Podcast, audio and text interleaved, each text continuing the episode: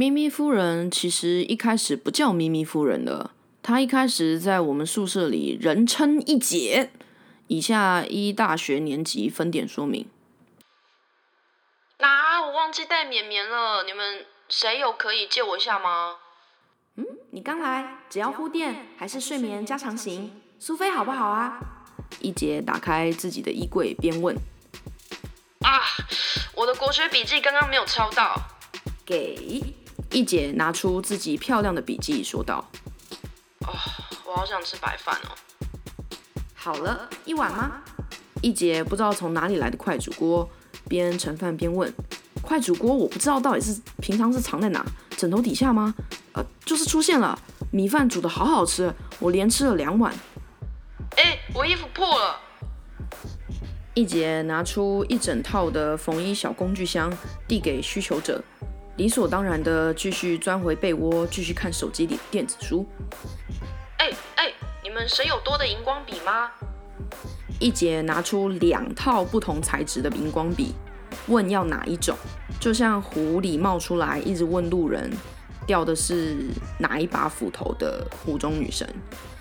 有一次，一姐在整理东西时，才漫不经心的说道：“对啊，我任何东西都要准备两套，以防万一啊。”然后便把他所有排的整整齐齐的东西合上抽屉。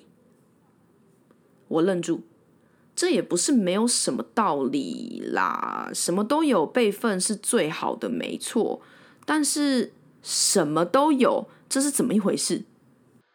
哈哈，抱歉抱歉，呃，谁有多的堆高机啊？感觉一姐都可以面不改色的轰隆隆隆隆隆隆开来宿舍楼下，然后将钥匙帅气的丢给我，爬回宿舍被窝继续看电子书。再者，一姐不太常笑，就算笑也是掩嘴笑，眼睛眯眯的，然后会拨拨自己的头发，浓浓的好事多紫色内罐洗发精味儿。她的衣柜还有自己的时间作息，冬季一到就会自动换成长袖衣服，晚上也会变出一套睡衣给一姐穿，就是把自己打理的很好，不太会乱发疯的那种女生，你知道？除了有一次我打工回宿舍。我们寝室的地板突然长出好多皮包，多到我无法走路。我才知道，我亲爱的室友们团购一起买小的手提包，那个情景很震撼。但更令我震撼的是，经过接下来十年的暗中观察，我没再看过有任何一位室友有真的使用过那些皮包。有的时候我都会想。是不是我那天下班路上被皮包鬼缠上，一时眼花，把所有东西看成皮包？室友跟我说话也只是一个会站立的巨大皮包，一开一合的回答我：“我们买到皮包，买到自己也变皮包了，好开心哦！”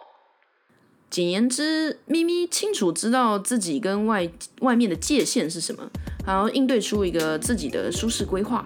时间到了，还会洗床单。我靠！我大学四年没洗过床单，因为我我觉得我每天都洗澡才躺床啊，我的床应该比我身体还要干净啊！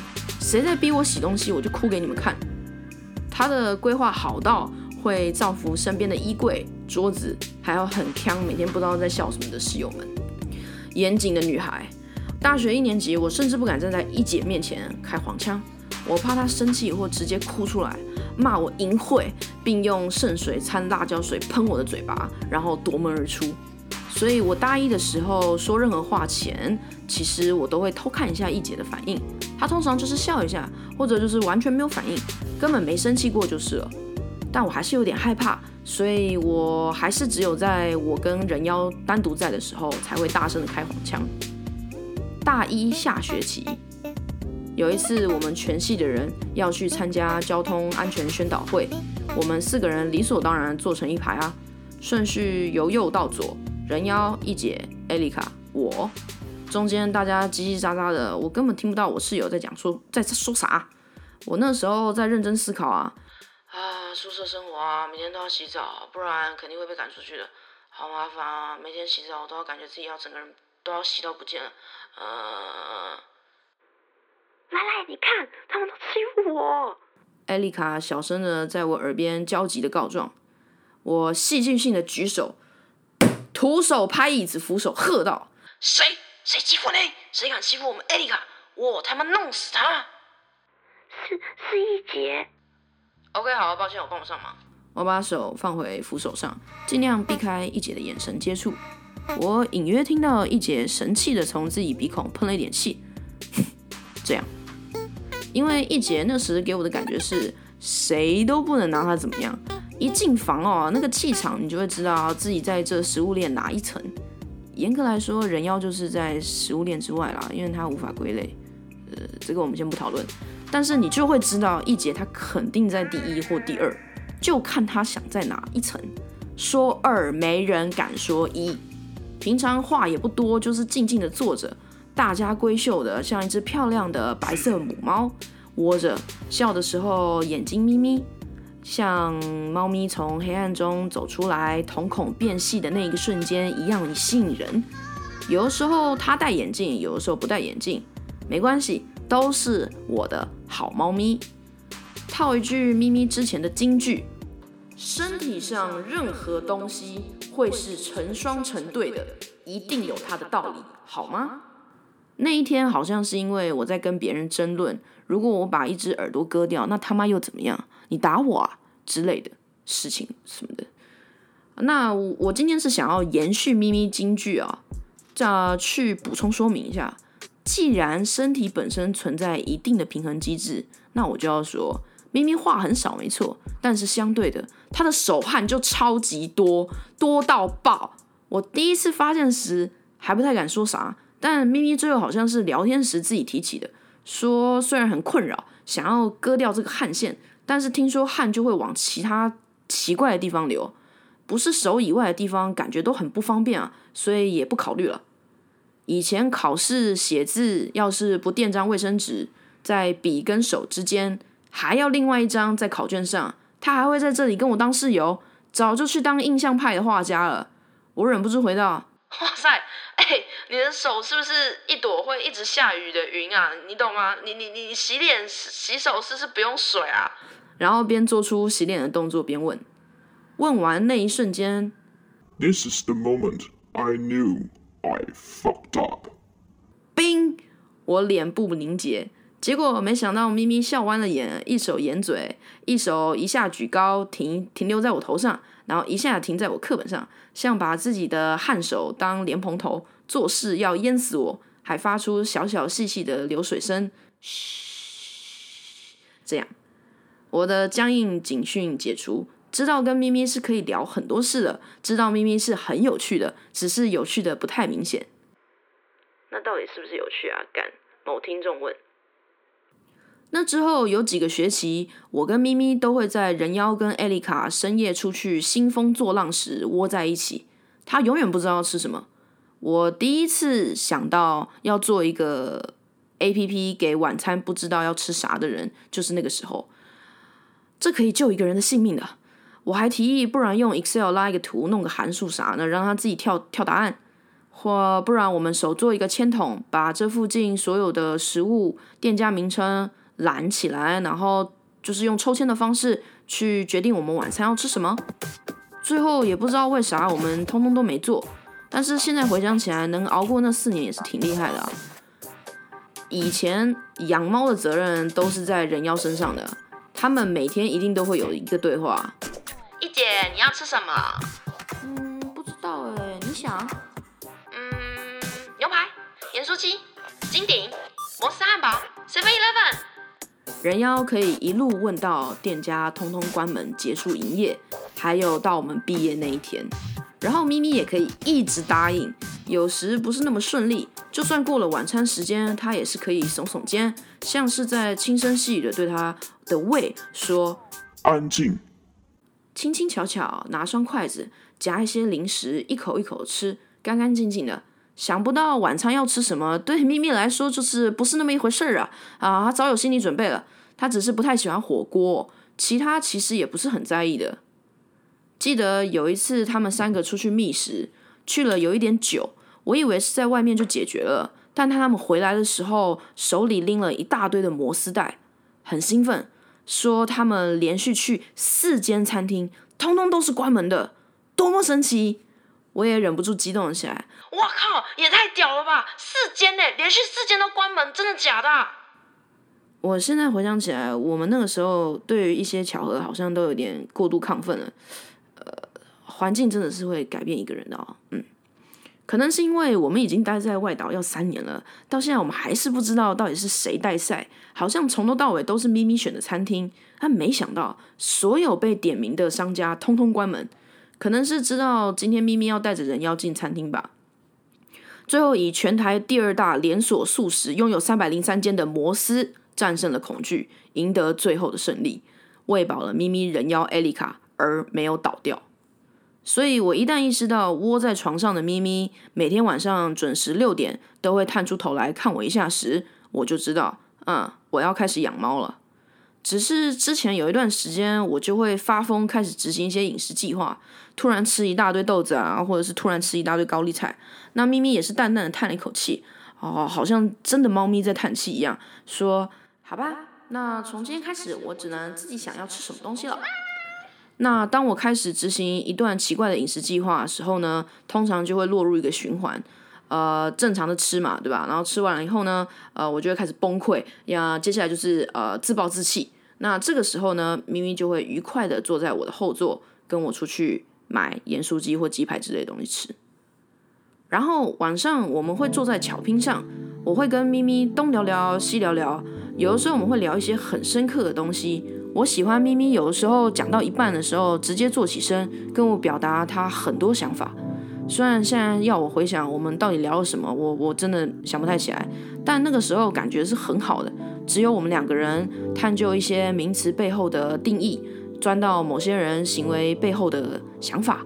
啊，咪咪的人生立场，咪咪的价值观，咪咪的坚持。它是一只漂亮的布偶猫。喵喵喵的跟我对话，我会不断的问他问题，他也会不对不厌其烦的跟我说他的答案。我很喜欢我们的对话时间，也喜欢咪咪说的话。我记得我跟他说了很多次，我很喜欢咪咪，都会很腼腆的一声。我想他的意思应该是说谢谢。然后睡觉时喜欢把自己裹得紧紧的。还有一件事啊，咪咪睡觉的时候一点声音也没有，好几次我真的有点担心，因为真的他妈太安静了。大半夜，我下床，缓慢靠近他，想用手去探一下他的鼻息，但又怕后面他如果惊喜，这样子真的很难解释。事实证明，他隔天都有正常起床了，所以应该是没有问题的啦。他跟我说过，他很不擅长接受称赞，他很怕穿露出手背的衣服，他觉得人生就是走一步算一步，他觉得自己不好看，他觉得自己有时候有一点寂寞。他觉得跟自己以前的国高中同学越来越远了。他觉得他自己不太会社交。他觉得人生没什么目标，没有什么想要去做什么的冲动。他有的时候还会觉得有点委屈。那他有时候也会觉得有点愤怒。只有我跟他在时，他会在床上喵喵喵的跟我说。我也会跟他分享跟解释我对身材的焦虑，我对未来的纠结。那之后他都会豪气的跟我说：“吃，想吃什么就吃。”然后直接帮我盛第二碗饭，不论我胖瘦，啊，这过程他从未提过只字。人妖也是，但呃，我觉得人妖他应该就是单纯的，他他眼睛就是没有在用啊，所以就是呃，我们先暂不讨论这件事情。在巧拼上听他说的话时，我就会有点难过啊哦，我的咪咪，我的咪咪夫人。我的脸会有点垮下来，试图跟他解释，他很好的。虽然我们都无法证明他到底什么时候会真的好，还有到底什么是好。他有的压力有的时候是来自于社会的规范，但他内心还是存有一些身为猫咪的那种傲气。家人要他不要把自己包成那样睡，感觉是心理有问题的猫咪才会这样做。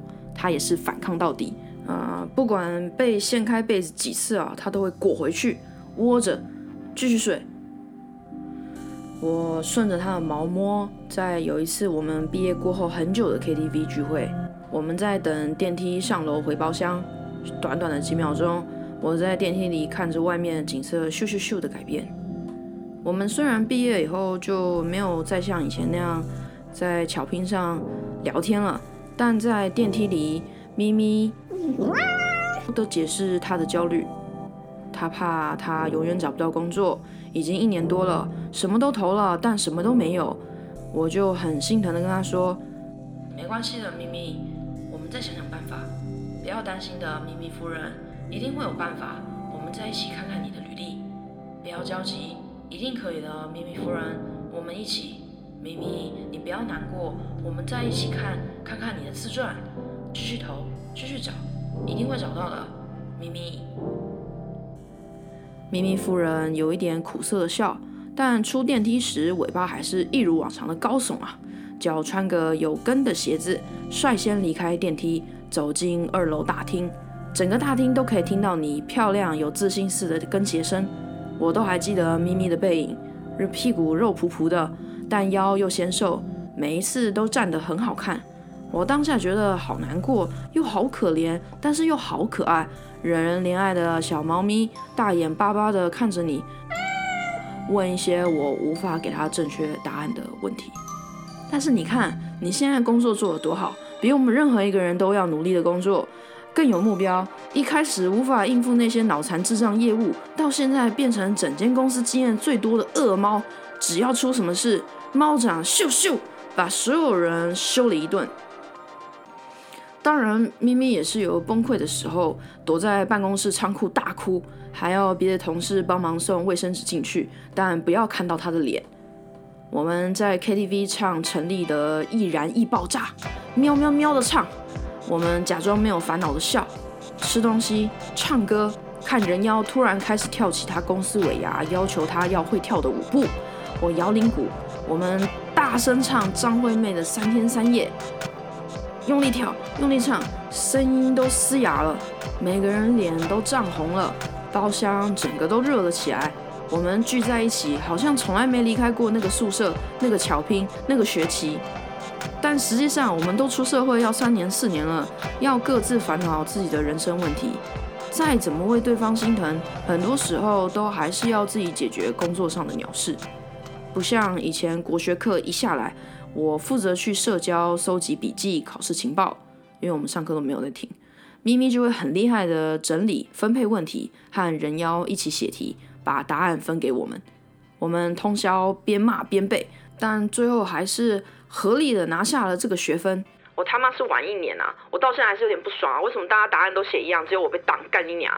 我们还是合力通通过完美的团队合作啊，顺利毕业了。现在回想起来，很多时候都是靠咪咪帮的忙。啊，毕业的时候我有跟他借过电脑，他也给我了。很多时候都是靠我的猫咪帮忙的。我们有一天就突然被强迫要自己处理自己的人生问题了。啊，这也是没有办法的事。